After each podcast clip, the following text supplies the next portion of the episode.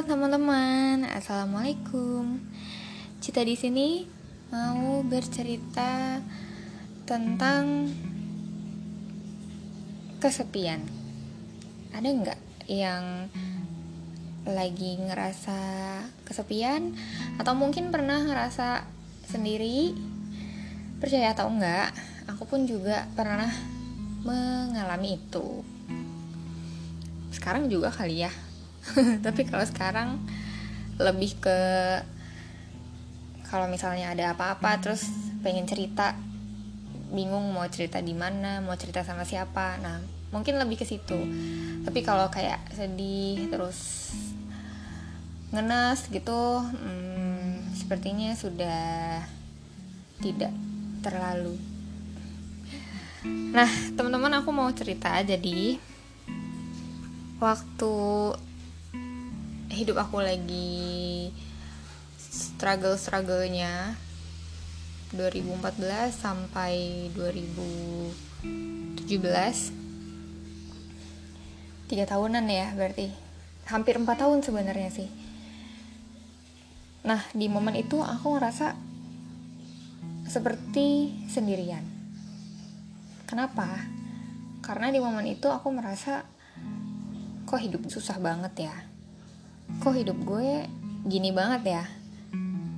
Kok hidup gue beda sih sama teman-teman yang lain? Ya mungkin kalau misalnya ada yang denger ini dan punya statement nggak cuma hidup lo doang kali yang susah. Iya memang iya.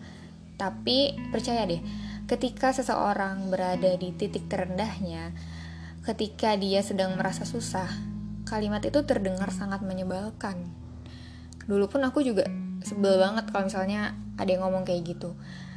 Aku nggak menyalahkan kalimatnya tapi akan menjadi salah ketika kalimat tersebut diucapkan kepada orang yang sedang merasa susah. Paham nggak? Kita nih lagi susah lagi ngerasa capek lagi ngerasa beban banget terus digituin gitu. Padahal sebagai orang yang berada di titik susah dengan bercerita seperti itu berharap orang lain itu mengerti dan setidaknya bisa meringankan sedikit.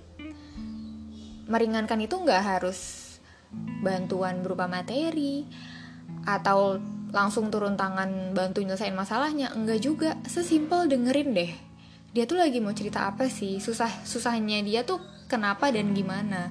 Cukup dengerin dulu kalau misalnya mau bales teman-teman mau mengungkapkan pendapat kalian cari timing yang tepat. Gitu ya. Sampai sekarang pun aku kalau misalnya ada tim Oriflameku yang misalnya cerita tentang kehidupannya lagi ada masalah apa segala macam memang sih kayak gatel gitu pengen ngomong. Kayak hidup lo nggak ada apa-apanya dibanding gue misalnya gitu. Atau bukan cuma hidup lo doang yang susah tapi tuh aku nggak tega itu buat ngeluarin kalimat tersebut. Karena aku pernah ada di posisi yang digituin. Jadi mulai sekarang teman-teman tolong kurangin kalimat seperti itu. Kalau misalnya bingung mau ngomong apa mau nanggepin apa silahkan tawarkan bantuan gitu. Misalnya gue bisa bantu apa buat lo biar lo nggak ngerasa capek biar lo nggak ngerasa susah. Itu lebih membantu daripada bukan cuma hidup lo kali yang susah. Wah itu kayak ih ih gemes banget. Gitu ya teman-teman. Nah balik lagi ke ceritaku. Jadi waktu itu aku merasa sendiri karena aku nih keluarga kecil berempat ibu bapak aku sama adekku. Terus di situ aku ngerasa ya udah kita nih berempat doang. Keluarga besar juga gimana ya? Ya begitulah. Jadi dan ibuku pun juga cuma dua bersaudara gitu. Jadi kayak aduh gila nih berempat doang.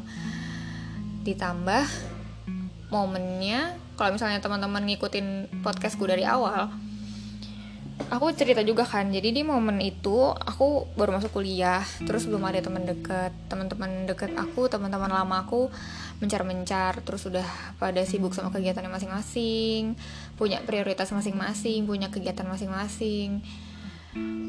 Jadi ya aku ngerasa sendiri kayak gue mau cerita sama siapa? Maksudnya kalau misalnya cerita sama orang baru juga mereka nggak tahu nih karakter aku tuh kayak gimana.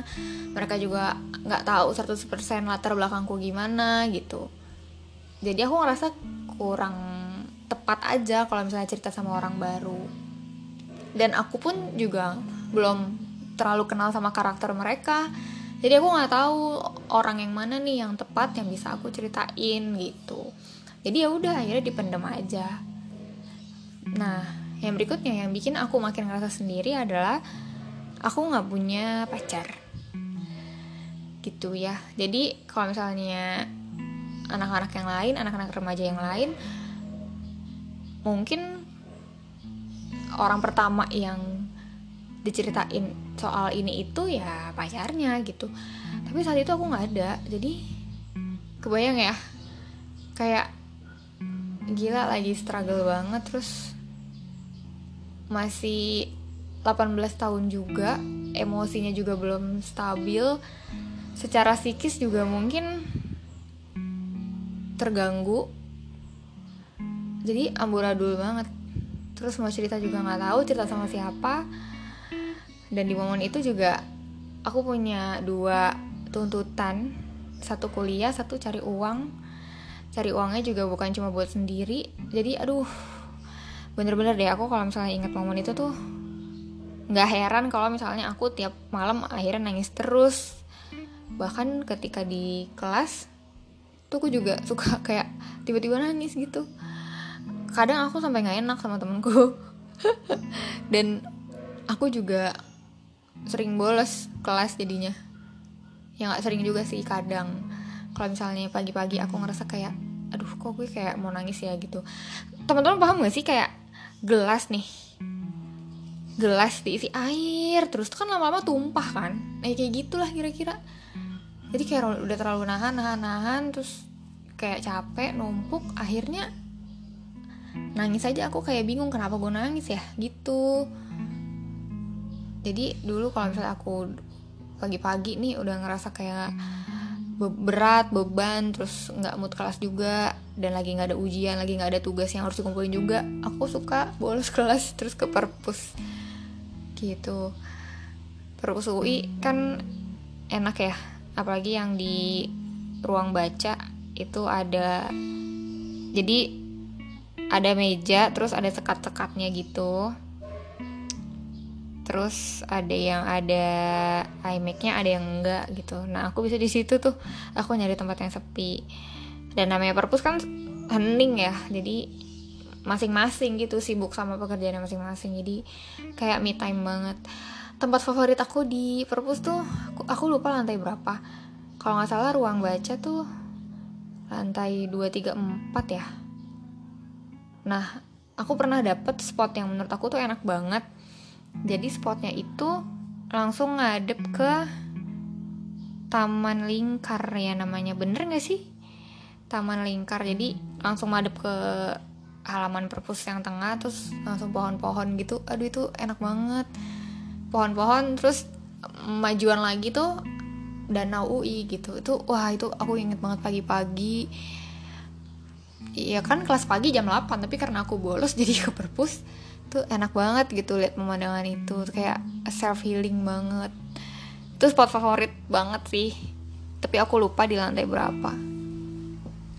Gitu. Sampai mana tuh tadi? Oh ya ngerasa sendiri ya? Iya kayak gitu. Ngerasa sendiri.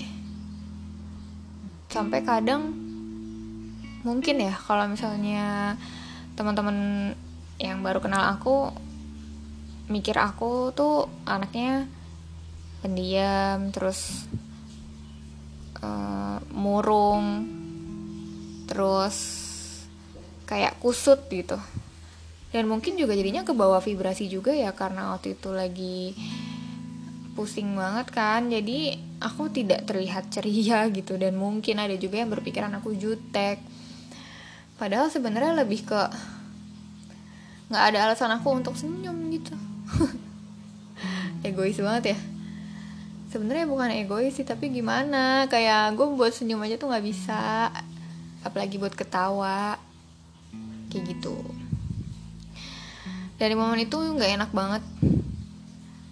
Nggak enak banget tapi ya harus dilaluin mau nggak mau. Terus aku berada di titik itu berarti kurang lebih ya selama tiga tahunan itu ya tiga tahun empat tahun itu. Nah karena aku merasa sedih aku merasa sendiri aku merasa tidak happy pada akhirnya. Kemudian karena nggak ada tempat sharing juga akhirnya berlarut-larut di situ dan aku masuk ke lubang yang salah yaitu aku mengharapkan kebahagiaan dari orang lain. Harapannya gimana? Gini. Hmm, pernah nggak sih teman-teman itu dengar atau kalian sendiri yang berpikiran duh gue pengen deh punya pacar terus nanti dia bisa bahagiain gue. Nah kurang lebih kayak gitu itu salah banget. Aku sekarang baru nyadar itu salah banget. Kenapa? Karena gara-gara seperti itu akhirnya aku bertemu dengan orang yang salah. Karena akunya nggak happy, akunya lagi stres, akunya lagi pusing, akunya lagi capek, akhirnya vibrasi aku negatif kan. Nah, itu mendatangkan hal yang negatif juga. Salah satunya adalah orang yang salah tadi. Jadi terlalu welcome sama orang sampai akhirnya eh, males untuk ngulik orang itu seperti apa latar belakangnya gimana sifat aslinya gimana gitu. Karena memang aku udah terlalu capek juga sama hidup aku jadi kayak udahlah gue mikirin hidup gue aja udah pusing. Apalagi gue cerita tentang dia gitu kayak nambah-nambah masalah aja gitu. Jadinya ya udah ketika ada yang datang aku terlalu welcome dan terlalu happy. Terlalu berharap wah dia bisa nih jadi tempat untuk gue bahagia gitu. Nah beberapa kali seperti itu dan ya ya itu ya karena dimulai dengan vibrasi yang negatif dan hmm, bukan cara yang salah sih tapi lebih ke kurang ngulik kurang teliti dan terlalu berharap. Akhirnya ya nggak bener. Ada yang pacarnya banyak ada yang cuma ngincer tanda kutip label doang. Misalnya uh, punya pacar maunya anak UI doang. Punya pacar maunya anak kedokteran. Punya pacar maunya eh, anak mana kayak gitu. Aku kira itu ada di sinetron doang tapi ternyata kenyataannya ada yang seperti itu. Terus ada juga yang nggak mau ada status tapi ternyata di belakang tuh uh, berderet banyak banget. Kayak gitulah. Terus ada juga yang ternyata sebelum sama aku udah punya pasangan dan gak cuma satu dua. Oh itu kacau banget sih. Nah, terus karena udah ngerasa terpuruk banget, terus berharap pada akhirnya kecewanya ya kecewa banget dan ngerasa ngerasa sakit hati banget gitu.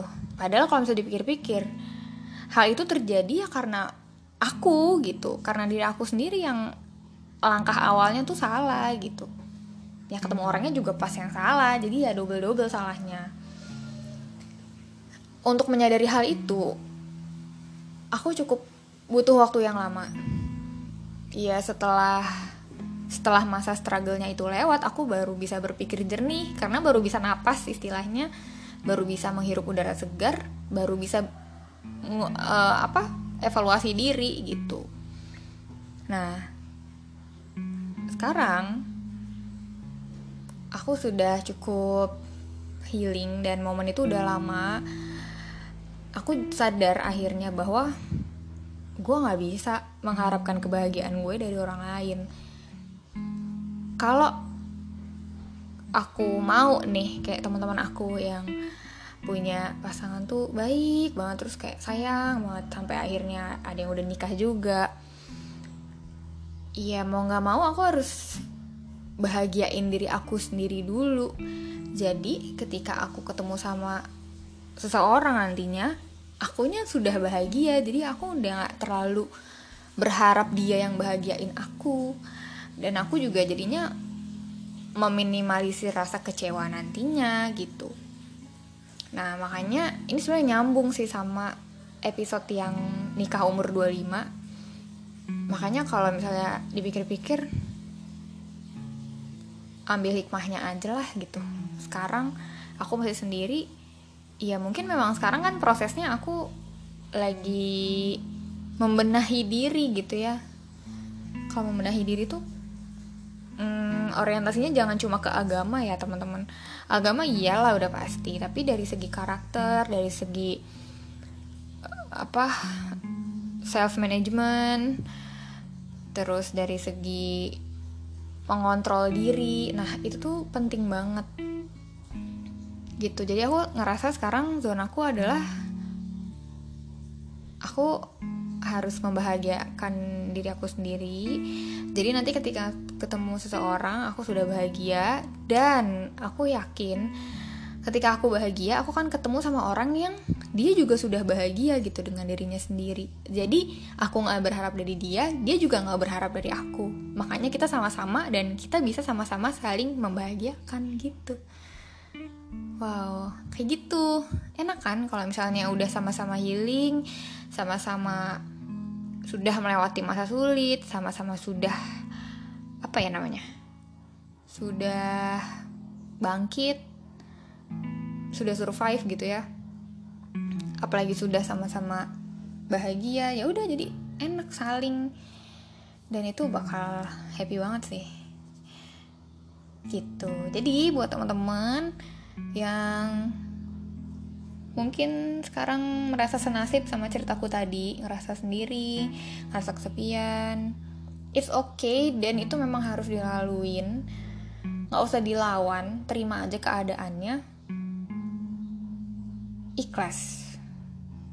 Klasik sih kata ikhlas itu tapi percaya deh ketika kita ikhlas terhadap sesuatu akan ada kebahagiaan bahagiaan yang baru yang luar biasa. Gitu ya. Oke teman-teman. Semoga yang dengerin ini dan lagi ngerasa kesepian setelah dengerin podcastku nggak ngerasa sendirian lagi ya. Semangat. Terima kasih semuanya. Wassalamualaikum